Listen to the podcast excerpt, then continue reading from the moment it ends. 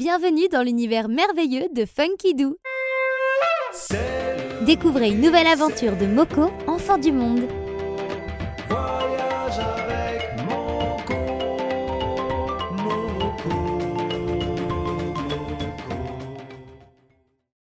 La lune capricieuse.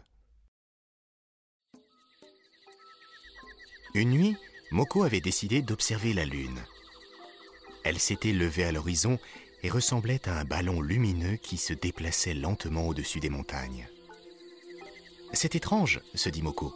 D'habitude, la lune est en forme de croissant. Ce soir, elle est si grosse qu'on a l'impression qu'elle va se poser sur le sol. Moko se mit en marche vers les montagnes.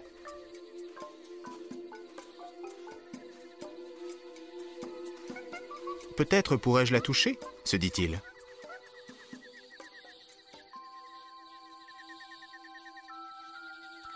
Mais au fur et à mesure qu'il avançait vers l'horizon, la lune remontait dans le ciel.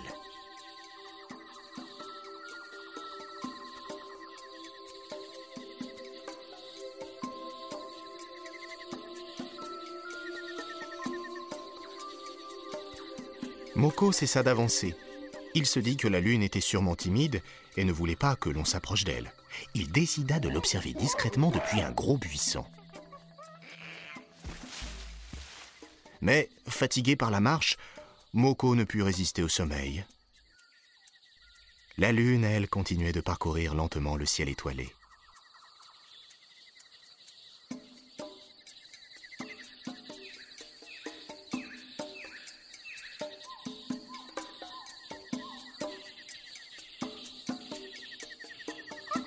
Au bout de quelques heures, Moko se réveilla.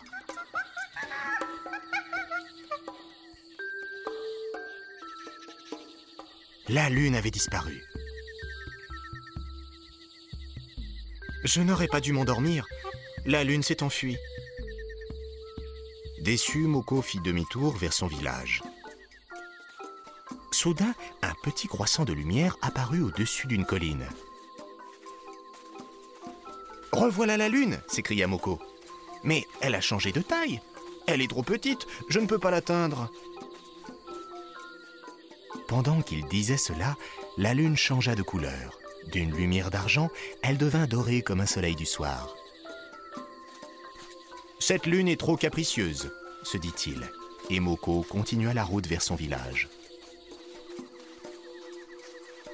Quand il arriva chez lui, la lune était toujours là, comme si elle l'avait suivi et s'était enfin arrêtée au-dessus du toit de sa maison.